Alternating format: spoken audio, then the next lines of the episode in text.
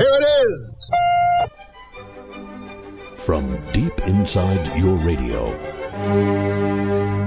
Hello, ladies and gentlemen from Southern California in mid July, late July, mid late July, July. How about our freedom loving friends in Saudi Arabia? What are they up to? Well, they'd like to be up to more beheading if we'd get out of their way. You know, they are the great beheaders, not IS. Our freedom loving friends. Because you got you gotta you gotta lop off the heads of the, Donald Trump and Theresa May, the British Prime Minister for the moment. They're being urged to intervene in the case of a Saudi Arabian student who um, should be going to U- U.S. university. He was accepted, but instead will be matriculating in beheading for protesting against the Saudi Arabian government. Mujtaba al Swaikat was going to start studying at Western Michigan University, but he was arrested in 2012 at a Saudi airport as he was about to fly to the U.S. At the time, he was 17, same age as Janis Ian. He was part of a group of 14 young men arrested for attending pro democracy protests in Saudi Arabia, which just happens to have one of the worst human rights records in the world. It's executed 57 people so far this year, many by beheading. You don't, you know, you have to be special to qualify for behead. Otherwise, the, according to Human Rights Watch and Amnesty International, the men confessed to crimes under torture and were put on death row after more than two and a half years of pretrial detention. Many have since retracted their confessions because they weren't being tortured enough. It's, it's simple. The uh, UK charity Reprieve understands that one of the condemned men is half deaf and partially blind, so they'll probably just half kill him. Al Swaikat was tried in June last year, sentenced to death by beheading. The verdict upheld in May of this year according to the U.S. Teachers Union. Uh, the Teachers Union are killing us with the thing. He has been locked up for the past five years in the eastern city of Dammam. Dammam. But he was recently moved to the capital, Riyadh, because that's where the executions are carried out. Riyadh, come for the execution, stay for the food. The other methods of uh, execution in use by Saudi Arabia, you might be interested, include stoning and crucifixion. They don't have to worry about the uh, you know getting the right drugs when you're doing stoning and crucifixion. Adultery is one of the capital crimes in Saudi Arabia. Beheadings often take place in public squares because there's so little to watch on TV. Headless corpses are later put on display in the squares.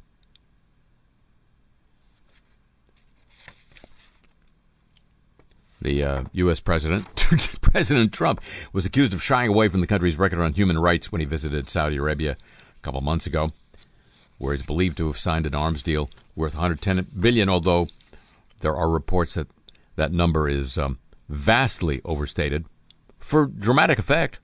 Really, you think?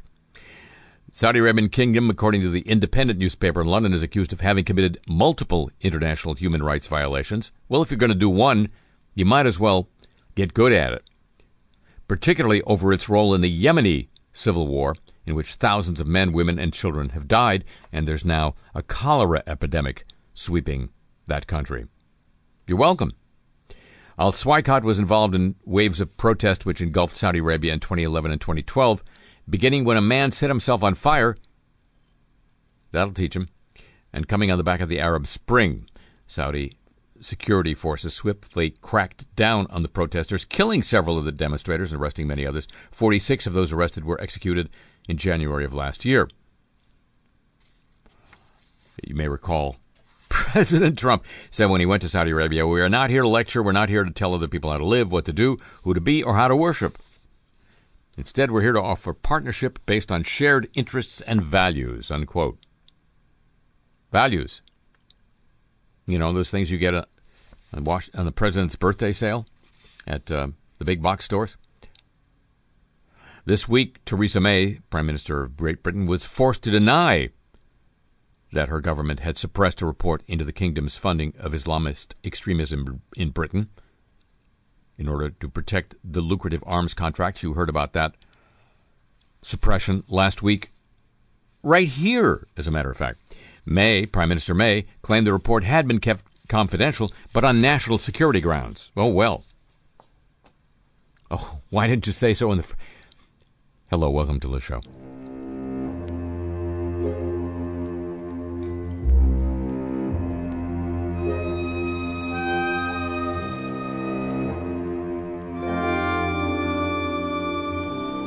It's a lazy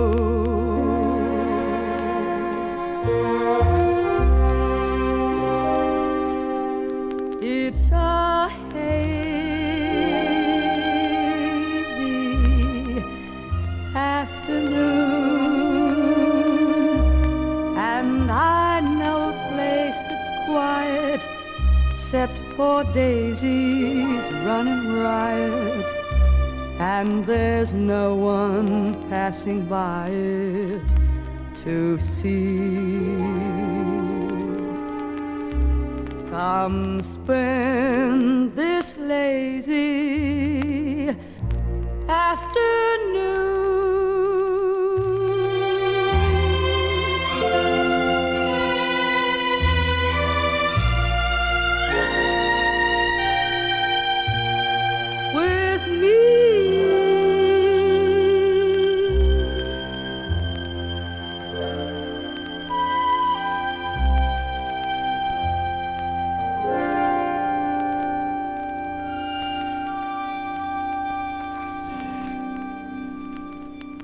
From Santa Monica Home of the Homeless, ladies and gentlemen, the edge of America.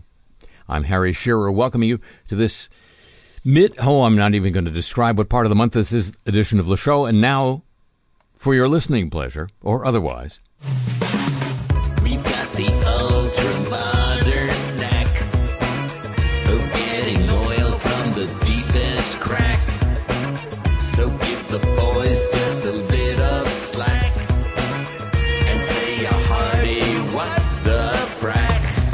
you know what can happen when you dump fracking waters into rivers, lakes, and streams? It could cause lasting environmental damage. Who, who would have thunk it? This is according to a recent study in the journal Environmental Science and Technology, and that's true, says the journal, even if you treat the water first. And it wasn't even sick. The study used lake sediment. You remember that lake? It's be- to reconstruct the history of produced water. That's the wastewater produced when you frack in a Pennsylvania watershed. And they also assessed the did the scientists doing the study the long-term impacts of the resulting pollution. In an area where fracking waste was legally released into surface water ecosystems, they detected elevated levels of salt and this may sound familiar radioactive chemicals some distance away. When it comes to oil and gas wastewater management, the impact to water quality and sediment quality can occur on a much larger scale than we'd previously thought, says the lead author of the study. Why do we, why do the humans always get it? Maybe the bonobos should do the planning from now on. This study documents, said the lead of uh, scientist in the study, that these contaminants traveled at least several tens of kilometers. You figure it out. And they're still buried there five to ten years later. Over 100 billion gallons of fluid are injected into U.S. fracking wells every year. The fluid, it's a complex mix, of water, pesticides, fungicides, bactericides, and exfoliators like sand. Mm-mm. On a hot summer's day, doesn't that sound? Is key to the hydraulic fracture extraction of oil and natural gas. Fossil fuel companies inject the fluid into the ground under extremely high pressure. You got to get it done now! Using it to break open hidden reservoirs of oil and natural gas. After cracking open fissures, the fluid is pumped to the surface, where it's called produced water. Anybody who wonders what producers do in show business, they produce water. The problem is produced water emerges from the ground dirtier than it entered. Some of the oil and natural gas that gets pumped from the well end up in the produced water. On the way out, it stays there. Other contaminants find their way into the fluid, too. There are three things you can do with produced water. uh, no, not that. You can store it underground in injection wells. That appears to be the culprit behind the earthquakes that are now part of life in Oklahoma. You can clean it up somewhat on site and reuse it in another well, or you can send it out to a third party processor, you know, a discharge facility, not in your area, who'll clean it up for you before releasing it into a surface, surface water environment. Doesn't that sound like the best choice? The uh, wastewater effluents pulled from the discharge facilities were not just salty water, says the lead investigator. It's brine, which can kill off fish and plants that evolved to live in a freshwater ecosystem. Even animals that thrive in saltwater ecosystems have a threshold behind, beyond which things are simply too salty. You know, like the Dead Sea creatures that don't live there anymore. Additional research is needed to identify the long term impact of fracking on aquatic systems. The evidence isn't looking great. In one study done in 2011, the Forest Service spread 75,000 gallons of produced water over a quarter acre of an experimental forest in West Virginia. Within two weeks, all the plants in the area were dead. What the frack? And now, news of the godly. Today, from our friends in Germany. Germany! 547 pupils at one of Germany's most famous Roman Catholic choir schools. Sing it, boys! Were physically or sexually abused between 1945 and 2015. That's according to an independent report reported on by Reuters, some boys likened the institution to prison, hell, or a concentration camp. Well, how would they know they're in Germany? The 440 page report chronicles teachers at the school in Regensburg doling out physical violence, including slapping boys in the face so hard the marks could be seen the next day, whipping them with wooden sticks and violin bows, best used for the violin bow, I think, and subjecting them to severe beatings. Boys who tried to escape the Regensburger Domspatzen choir were hauled back to the school and beaten and humiliated, humiliated in front of the other boys, according to the report.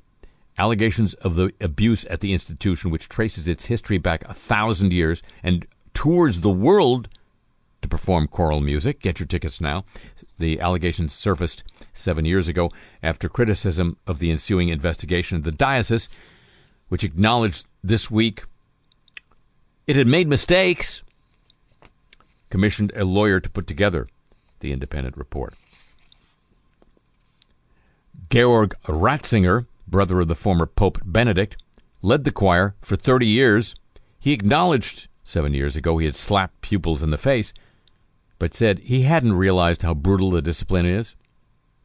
He's now 93. You know, a good slapping, right?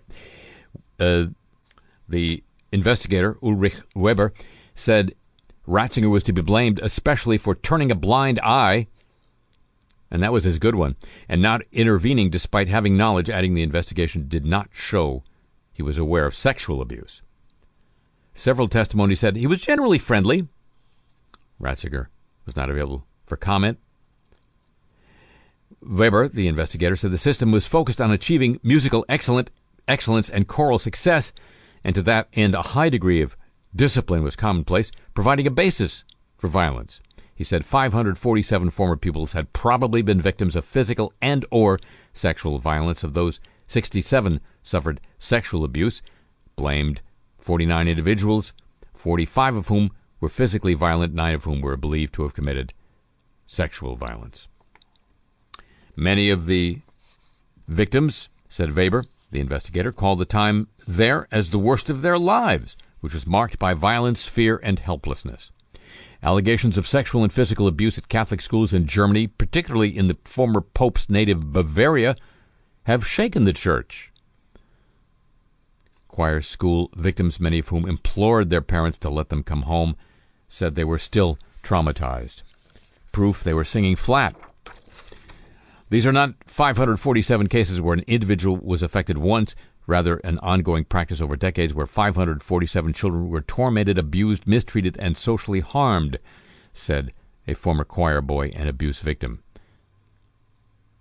I thought I had gotten over it after a seven year battle, he said, but in fact, this great me, uh, greatly upset me today. The Diocese of Regensburg acknowledged his past mistakes that's why they put erasers on pencils and said it wanted to find out what happened and deal with it. We see today we could have done things better and sooner, said Michael Fuchs. Didn't he used to run HBO? Different one. He's the Vicar General of the Regensburg Diocese. Or maybe he's the same one. Because those HBO gr- jobs don't grow on trees. News of the Godly, ladies and gentlemen, copyrighted feature of this broadcast. And now, would you let me read the trades for you? Yes, you do have a choice. There's a knob, or a lever, or a switch, or something. But please, won't you? From Ad Age, the Bible of the advertising agency, first of all, Facebook turns ad sound on by default. I'll read it for you. Facebook is making waves with autoplay videos on its mobile app that start running with the volume already turned up. Yes, you can send a thank you letter to Mark Zuckerberg now. Some users have begun seeing messages describing the shift away from autoplay video that started on mute as convenient. Quote, now it's easier to enjoy video. We're always working to make Facebook a better place to watch videos. That's why videos now play with sound on automatically. Unquote.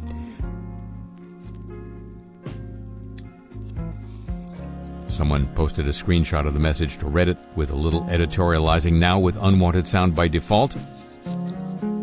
I'm willing to bet that in a future update you won't be able to mute ads, another Reddit user responded. The messages the message seems to confirm that Facebook is making good on its announcement February that the silent age of video on its platform would end. After months of testing, Facebook clearly has an interest in moving beyond the silent age of video in its app. If, even if the new sound, sound on environment annoys some users, Facebook has eased its users into new unwelcome ad styles before. Just last week, Facebook introduced ads to Messenger, promising to commercialize an area that had been free of marketing messages. The anti ad backlash was smaller than when it introduced ads into Instagram or when it first launched Sound Off autoplay video in 2013. Boiling frogs I would say. Facebook has fabulous testing methodology, said the COO at a social media agency, McBeard. It's not going to turn anything on that the majority of the user base hates, he says. Autoplay video in general has become widespread since Facebook made it a central part of its ad offering. Now, many websites include video that starts the second a consumer arrives. You've noticed that, haven't you? And you've been delighted? It's more tolerated than beloved by consumers, according to the Coalition for Better Ads, an industry group. Video that automatically plays with the sound on is one of the least liked formats there is, according to the group. This ad experience is especially disruptive because it catches the reader off guard and often compels them to quickly close the window or tab in order to stop the sound, especially if they're on their mobile device or in a public place where such noise can be a public nuisance and personal embarrassments, according to the Better Ads group. What about if you have a lot of tabs open and you then have to spend the next five minutes searching for the one that is on autoplay? How about that one? That's good too. Facebook declined to comment on how widely autoplay with sound has penetrated its audience so far. That's AdAge's usage. Penetrated its audience. Why is Facebook so interested in delivering sound? It's one of the few areas where its competitor, Snapchat, has a lead. Snapchat started pushing advertisers in that direction, and stories need to be told in a unique way, said the vice president of emerging media at Possible. Quote, sound can make all the difference. As video consumption grows, the bar goes higher for what's worth people's time, he says. The guy at Possible. Snapchat says its ads run 70% of the time with the volume on. The company is critical of mute video, deriding it as moving banner ads. Facebook was previously enthusiastic about silent video, teaching bands, uh, brands to create for a news feed where videos scroll by on mute and providing tools for automatic captions. But advertisers, particularly movie studios, want their ads to come with sound. So it's perhaps just a matter of time before its news feed started giving brands this piece of their creativity back. Consumers might get irritated, said the senior director of product marketing at Brightcove, a digital video tech company. But he continues, video is the preferred piece of content for advertisers and they want to do as much as they can to get that user's attention. Unquote. Hijacking our attention for your viewing pleasure. And also from Ad Age, if you notice more split screens and fewer commercial breaks on National Football League broadcasts this coming season, credits the, credit the fans who served as football's lab rats. Last fall, its, TV ratings were in a sp- tailspin. The NFL invited fans into a lab designed like a living room. Technicians asked them to watch games, tracking their eyes, heart rates, and skin response. They saw different ad formats, including split, split screens with commercials on one side and the field on the other. The tests, the most, expen- uh, most extensive ever by the league, are contributing to big changes in how games will be broadcast when the regular season starts in September. The goal is to keep viewers engaged and protect the $3.5 billion in annual TV advertising taken in by NBC, CBS, Fox, ESPN, and the NFL network. NFL TV viewership fell about 8% last year. Measuring fans' physical responses to commercials dubbed biometrics has been around for years and has its skeptics. The idea is not to understand just what viewers say in focus groups, but how TV shows or ads make them feel. One big change is a cut in the number of commercial breaks to four per quarter from five. They'll be longer, so networks can still sell the same number of commercials, in case you were worried.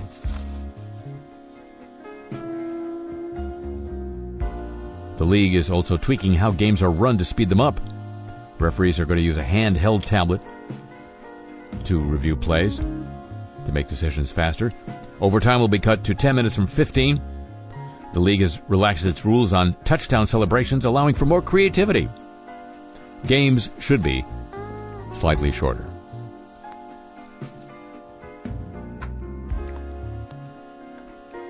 A simulated living room where the NFL learns how you really feel. A wonderland we discover when I read the trades for you. Copyrighted feature of this broadcast.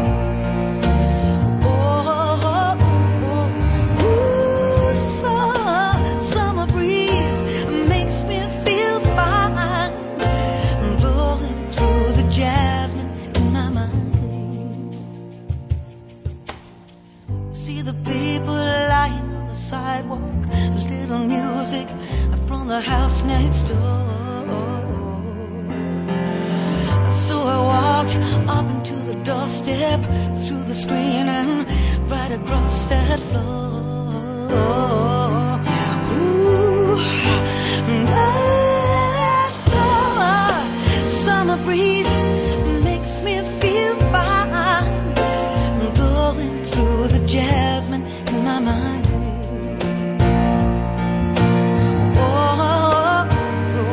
Oh, summer, summer breeze makes me feel fine, blowing through the jasmine in my mind. Sweet days of summer, the jasmine's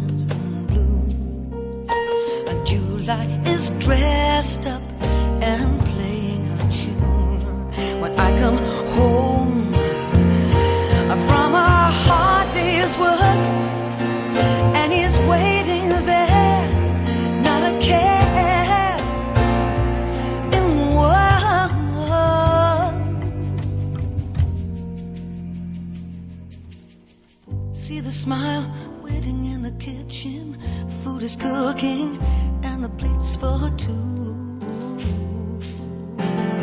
I feel your arms reaching out to hold me in the evening when the day is through.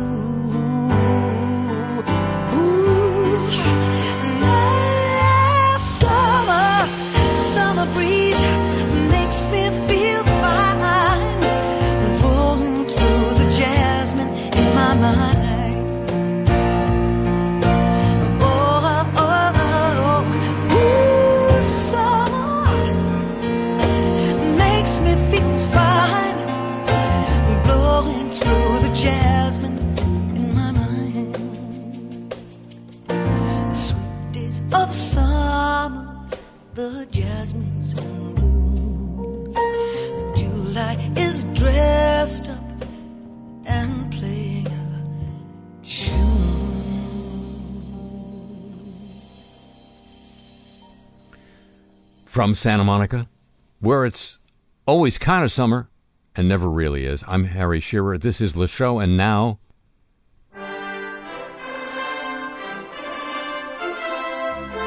News of the Olympic movement.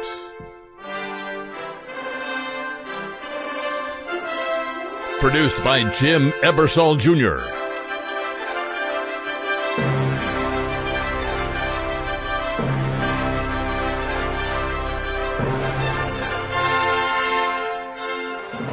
Well, you know who we haven't heard from about the Olympics?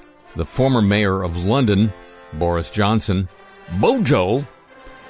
He's in Tokyo giving advice to the people who are going to be putting on the next Summer Olympics.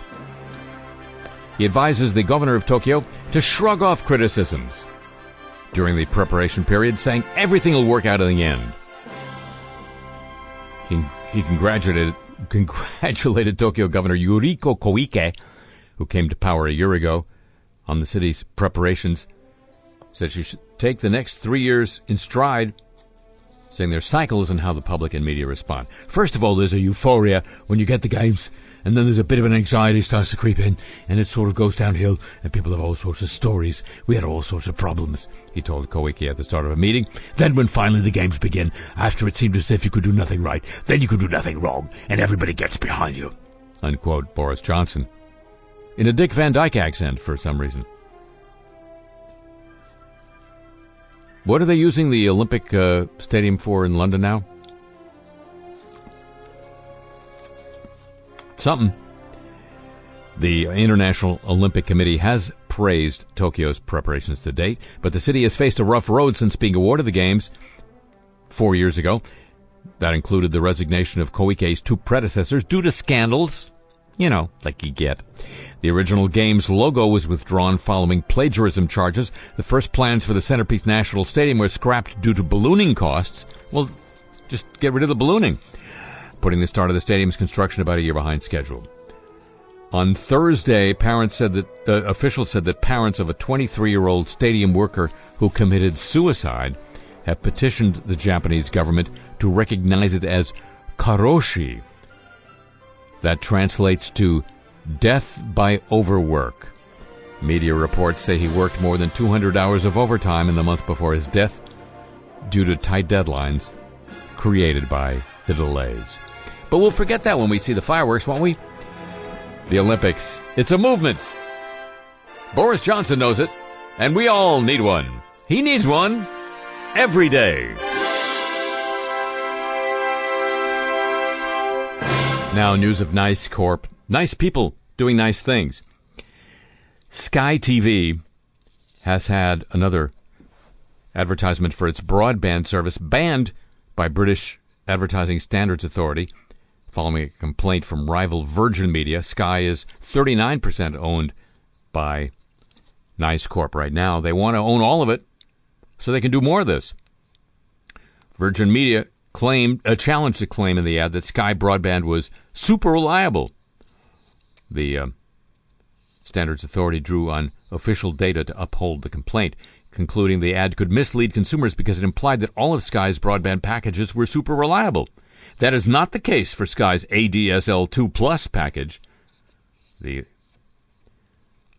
regulator said. Similar Sky ad featuring Lego Batman was banned for misleadingly claiming to offer Britain's lowest price fiber service, broadband fire service. And Australia media baron Rupert Murdoch's son, James, is a breath of fresh air. Where? Where could he be a breath of fresh air? Tesla. He's one of the two new independent board directors at the electric car company. He replaces the cousin of Elon Musk, who uh, started up Solar City, the uh, solar panel installation company that Tesla recently merged with.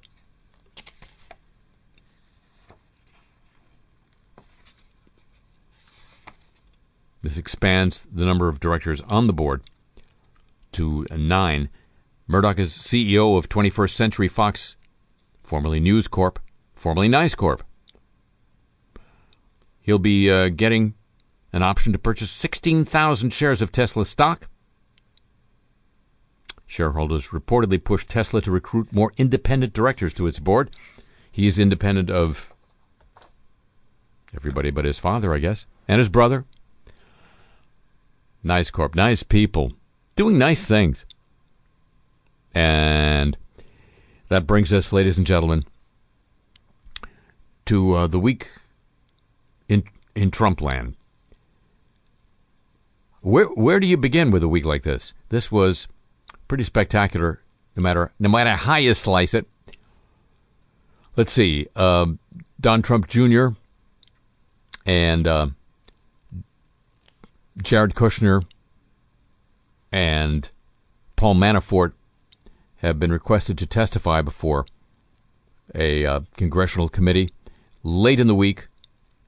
At least Manafort and Trump Jr. made a deal not to have to testify in public, but to have a meeting with committee staff, provide documents, and make arrangements to testify, perhaps in private, with the committee uh, retaining the option of kind of convincing them to testify in public later on. People magazine reports that Don Jr. is miserable with the pardon me with the whole uh, White House connection. Can't wait for the four years to be over. People, of course, an expert on miserable celebrities. Don Jr. went on Guess Who's show, Hannity on Fox News, to defend his uh, falling for, I mean, deciding to uh, pursue a lead in an email sent to him by music publicist and former British tabloid reporter Rob Goldstone, because you can't get more reliable emailer than that. We learned this week that the uh, one of the one of the congressional committees investigating all this has also subpoenaed Glenn Simpson, who is the head of a group called Fusion GPS. They are the company comprised of former journalists who have been deeply involved in opposition research for politicians and for foreign governments, lobbying for foreign governments, uh, not lobbying, but planting news stories, what appear to be news stories on behalf of foreign governments. It was Fusion GPS which commissioned the dossier by former British intelligence agent James Steele with all the saucy pseudo details about Trump in Moscow. Simpson has uh, so far refused to uh, testify before the committee. Not OJ. He's good. He's free. Back uh, in the land of President Trump, the uh, health care bill died another death this week. And uh, Senate Majority Leader Mitch McConnell says there'll be another attempt to get something cobbled together in a vote this week. President Trump had invited all the Republicans in the Senate to the White House at the beginning of the week for steak and succotash. How can you not find agreement over steak and succotash, ladies and gentlemen? I ask you. The president who confuses people by continuing to rail against the mainstream media. The fake news once again gave an interview to his favorite news medium, the New York Times. If if people haven't gotten it by now, the game that he's been playing since um, his days of tantalizing the New York tabloids with BS stories phoned in by him pretending to be his own press agent, the most famous of which was, um, I think it was Marla, says, best sex I've ever had. Then they never will. And then he turns around and, you know, critiques them, knocks them for printing the stuff that he planted with them. That's his. Anyway, he gave an interview to the New York Times, three of their reporters, in which he seemed well, he didn't seem to. He actually did criticize Attorney General Jeff Sessions for recusing himself back in March from the uh, ongoing Russia investigation. If he'd known it, that Sessions was going to do that, said Trump, I wouldn't have appointed him. No comment from Sessions, except he's not planning to resign, unlike Sean Spicer, the uh, White House press secretary, who on Friday came into a meeting with the president, Reince Priebus, and Steve Bannon. Priebus, Bannon, and Spicer had all, vocif- according to every report I've seen, vociferously objected to the president's plan to appoint Anthony Scaramucci, a Wall Street investment manager, as the new head of the communications office of the White House, which the president did at 10 o'clock Friday morning, after which Sean Spicer tendered his resignation. Sarah Huckabee Sanders will be the new press secretary, and Anthony Scaramucci, widely described as smooth talking, will be taking over the headship of the communications office. A lot of stuff to digest. Somebody's got to boil it down. This week, for the first time, a new team member imperils the unity of the team. And for the businessman turned chief executive, the family business has turned very personal, almost like family. Don Jr. You know, I never wanted to be mixed up in all this. I just wanted to run the businesses and kill elephants. I know. And you're good at it too. I've seen the tail. The elephants? The businesses, the pieces of tail you've been hiring. Hmm. But now you're you're at a turning point. I know. Eric won't answer my calls. I feel like a pariah. Hey, they used to run India, they were good. But now you've got a challenging little task this week. I know. The Senate Judiciary Committee. We got them to make a deal. Really? What's the deal? They won't subpoena me yet.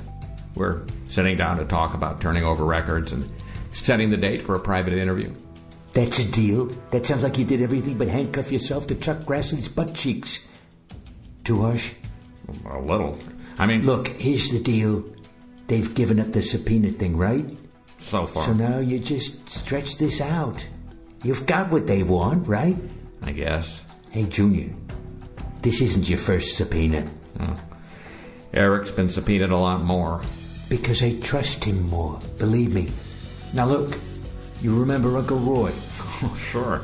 He smelled like a cologne factory. He gave me a task. You know what it was? Use more cologne? Never give an inch. Mm. Make them fight for every scrap. That's your task with this stupid committee.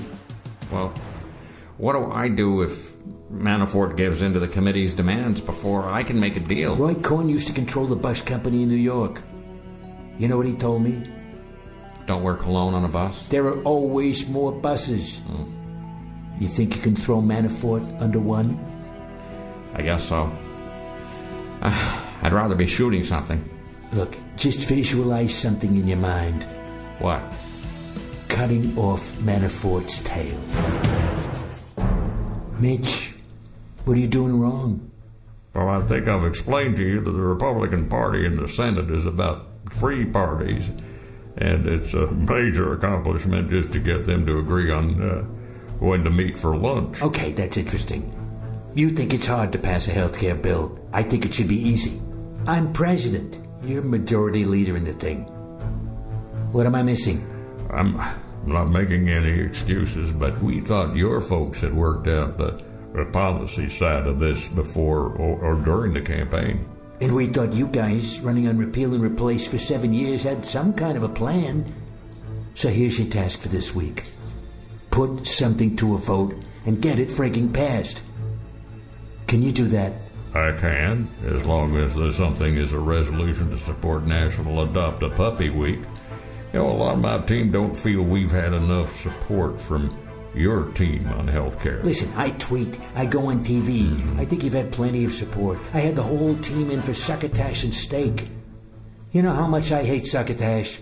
Well, everybody hates succotash. So put that in your bill. Yeah. Mitch, this is a big one. Can you get a vote on it this week? As I've explained to you, uh, Senate rules mean that a couple of people can stop something from even coming up for discussion. You know who doesn't care about the rules, Mitch? Well, no, but Winners.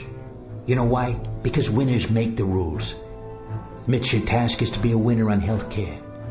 Make me tired of winning this week, okay? we'll certainly give it another try. Try. You know who doesn't try, Mitch? Winners? Jeff Sessions. I haven't even been called to the boardroom this week. Now that sends a message. And then all of a sudden, they've uh, they've started blue penciling my grits budget. Reince. Yes, sir. Sean. Working on a new format for the press conferences where I ask the reporters questions. Great, and they great. I'm adding a new member to the team. Say hello to Mooch. Hey guys, I'm gonna love working with you. I love this man right here. I know we all do. How you doing? Oh, welcome to the team, Mooch. They, they, they call him Mooch because, uh, what? Because you never borrow money? Because I don't want to go to the trouble of pronouncing Scarabucci. I love you, Don. yeah. Maybe they're afraid they'll screw up and say Scary Moochie. Sir, Hold it, I'm waiting for the laugh. Okay, go, Sean. I think Reince and I made our feelings about how this affects our team perfectly plain in our earlier meeting. That's great, Sean. But your task this week is to share those feelings with Mooch. Love to hear what's on your mind, guys. Hope you love this guy as much as I do, and I'm sure you do, because how does anybody not love him? Reince, ah, I, I'm good. Sean, Oh, I'm good too. And I'm looking forward to having Mooch's very different skill set be part of this administration's toolbox, even though it's not the skill set usually associated with the job. You know, last time I checked with the boss, we're not doing usual, right? usual is writing your next book in Chappaquiddick. Chappaqua. well, Chappa somewhere. So, Sean, you happy with the toolbox? I'm loving this guy's way with words, I'll tell you that. Thanks. I think I think I have a confession to make. I I think I'm tired of winning. New team, new tasks, same mission. We're gonna make winning great again. Now, the world is his boardroom. Via Presidentis. Again this week. Even bigger than OJ. Now, ladies and gentlemen, news of our friend the Atom. Claim, save,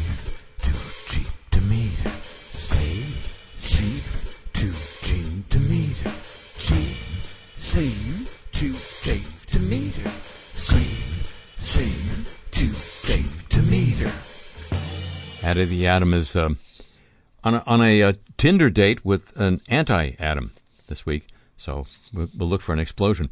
Korea Hydro and Nuclear Power has decided to temporarily suspend construction of units 5 and 6 at a nuclear power plant in southeastern Korea. The move comes two weeks after South Korean President Moon Jae-in issued an administrative order to halt construction of the reactors. He last month outlined his intended nuclear energy phase-out policy. He said plans for new power reactors will be canceled and the operating periods of existing units will not be extended beyond their design life. their design life would be like when. Yeah, I know. But we do that all the. Local residents and environmental groups have condemned a plan to release radioactive tritium from the crippled Fook plant into the Pacific Ocean. Officials of TEPCO said tritium poses little risk to human health and is quickly diluted by the ocean, so let's dump tons of it there. In an interview with local media, the chairman of TEPCO said the decision has already been made, but they're waiting for approval for the Jap- from the Japanese government. The tritium is building up in water that has been used to cool three reactors that suffered meltdowns. Around 770,000 tons of highly radioactive water is being stored in tanks at the site. Many of the contaminants can be filtered out, but the technology does not presently exist to remove tritium from water. Fishermen who operate in waters off the coast of the plant say any release of radioactive material will devastate an industry that is still struggling to recover from the initial disaster. Releasing tritium into the sea will create a new wave of unfounded rumors, making all of our efforts for naught, said, lo- said the head of a local fishing cooperative. TEPCO may have found the nuclear fuel debris below the damaged number 3 reactor. They detected black colored material that dangled like icicles that could be nuclear debris near the bottom of the re- reactor's pressure vessel that contained the fuel rods, according to a report from Kyodo News, citing unnamed sources.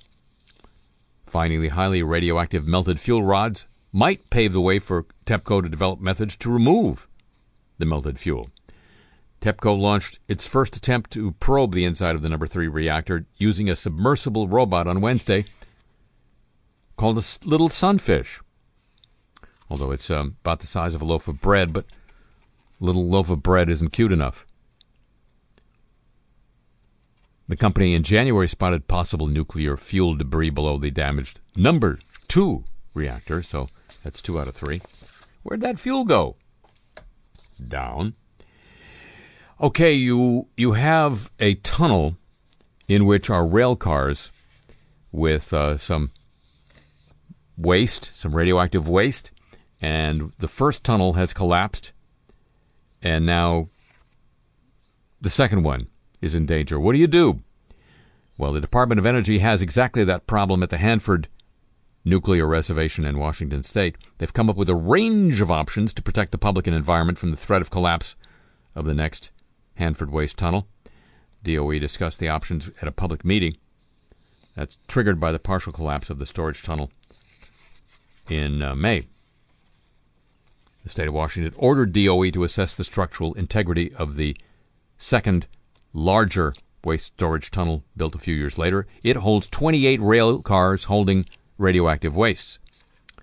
Tunnel number two was built with materials that included corrugated sheets of steel, concrete girders, and steel I beams rather than the timbers that were used in the first tunnel, which partially collapsed. But it is still at serious risk of collapse. Factors being weighed for different options include cost. Yeah. The level of protection offered and whether the proposed fix would interfere with eventual permanent cleanup of the tunnel. DOE is also considering how long options would take to complete as the threat of a collapse looms. No option has yet been picked. Least expensive would be pull a heavy sheet of plastic over the length of the tunnel. That was done at number one, mostly to keep rain from seeping into the eight feet of soil piled on its roof and adding to the weight on its timbers, but the plastic might only last for a matter of months. Different styles of tent covers are being considered. They'd be low cost. They'd spread they would control the spread of contamination and tunnel collapse. They wouldn't contain it to the tunnel. A pre-engineered steel building could be built over the tunnel, but it has the potential to trigger a collapse of the tunnel during construction. Two options to fill the tunnel are being considered. Filling it with expanding foam would help stabilize the tunnel and provide contamination control, but the method is considered at other projects not used because the foam presents a fire hazard. The tunnel could also be filled with a concrete like grout. The state supports that plan, that the tunnel is already partially collapsed. DOE said it could later saw out the grout and the waste in pieces for permanent disposal at the you know place that they don't have to for permanent disposal. Sawing through rail cars would be difficult, said some of the people at the public meeting, and there could be a risk of contamination to workers cutting out heavily contaminated equipment. If you have any ideas, keep them to yourself, won't you? Clean, cheap, safe, too safe to meter, our friend the Atom. And now, quickly, the apologies of the week. We're so sorry. The owner of a Brooklyn restaurant who infuriated neighbors by hyping the eatery's bullet holes and its supposed shady past as an illegal gun joint apologized this week for reinforcing racial stereotypes. Becca Brennan, whose Crown Heights eatery Summerhill was branded as racist and colonialist in flyers posted across the community, said, I'm sorry, I realize my comments came across as insensitive and were insensitive. I apologize for any pain caused to my very appreciative local customers and friends, some that I consider family. When asked, she was thinking what she was thinking when she touted bullet hole ridden walls at the spot in an email blast. She said, I obviously wasn't thinking. Used to be uh, a crime ridden neighborhood, you see. Kevin Smith has apologized for sharing an old remark Ben Affleck made about filming a same sex kiss during the movie Chasing Amy. Smith recalled Affleck saying kissing another man is an actor's greatest challenge and made him a serious actor. Many were offended by the alleged comments, including Evan Rachel Wood, who sent a series of tweets slamming Affleck. Try getting raped in a scene. Also, grow up, Ben. In an 11 minute Facebook video, Smith apologized for rehashing the story and said the comment was said in private. He also attributed the nature of the conversation to age. At the time, Affleck was 23 and Smith, who directed the film, was 26. Maine Representative Scott Heyman, Democrat, apologized before the Maine legislature about the social media comments about Donald Trump that garnered criticism from across the nation. He told his colleagues his comments were meant in a satirical tone and he didn't literally mean what he said. The uh, Facebook post said Trump is a half term president at most, especially if I ever get within 10 feet of that vulgar term. I sounded like a jerk. That was my point. It was satire, he said. He's gotten death threats since he removed the comments from Facebook. He apologized to all he offended and says he will be happy to talk to anyone who has more questions about his content. A five year old girl was fined 150 pounds by a uh, local council in London for selling cups of lemonade to festival goers. The girl's father said his daughter had set up the stall in East London while thousands of music fans were on their way to the Lovebox Festival at the weekend. Said his daughter burst into tears and told him, I've done a bad thing. Tower Hamlets Council has since canceled the fine and apologized. Not for the uh, cladding. Oh, I don't know if they have the cladding. Germany, German luxury automotive brand Audi apologized this week for airing a sexist commercial in China in which a bride is inspected as if she were a used car. A GOP official who shared a story on Twitter calling for the death of Senator John McCain after he underwent surgery for a blood clot apologized. Diana Orrick, a committee woman for the Republican National Committee in Nevada, tweeted an article about McCain titled, Please Just Effing Die Already, with the caption, Amen. She apologized for the now t- deleted tweet, or did tweet delete, saying it was disrespectful and calling McCain an American hero. A dermatologist in Memphis, Tennessee has apologized for calling one of his patients a black woman, Aunt Jemima. Lexi Reed Carter says she hasn't slept since. The doctor said, Miss Carter is one of our very dear patients, and she has been for years. She's one of many African American patients, and I count it a privilege to be their doctor. Anything I said that tarnishes that image and my respect for her was a misspoken blunder on my part. I'm very sorry for that misunderstanding. Ms. Carter intends to file a protest with the state medical board, and President Trump's new communications director Anthony Scaramucci apologized for his 2015 comments calling Trump a hack politician, turning to the cameras and addressing the president, saying, "If you're listening, I personally apologize for the 50th time." Unquote, showing that Scaramucci may or may not be aware that President Trump watches all the televised press conferences. Because, like, what else does he have to do? The apologies of the week, a copyrighted feature of this broadcast.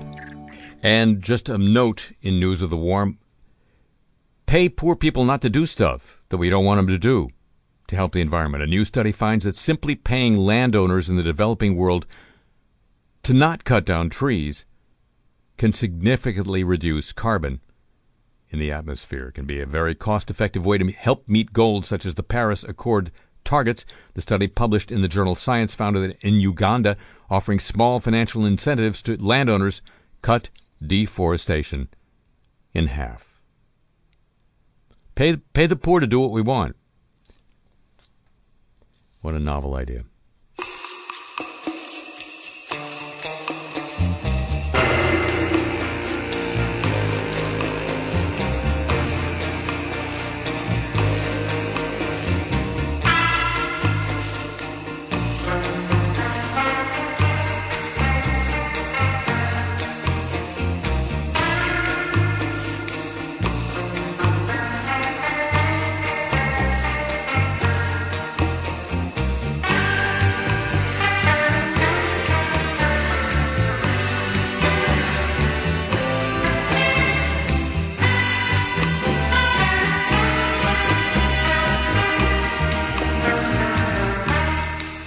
Ladies and gentlemen, that's going to conclude this edition of the show. The program returns next week at the same time over these same stations, NPR worldwide throughout Europe. USEN 440 cable system in Japan, around the world through the facilities of the American Forces Network up and down the east coast of North America by the shortwave giant WBCQ The Planet, on the Mighty 104 in Berlin, on the Mighty Soho Radio in London, around the world via the internet at two different locations, live and archive whenever you want it, harryshearer.com and kcsn.org.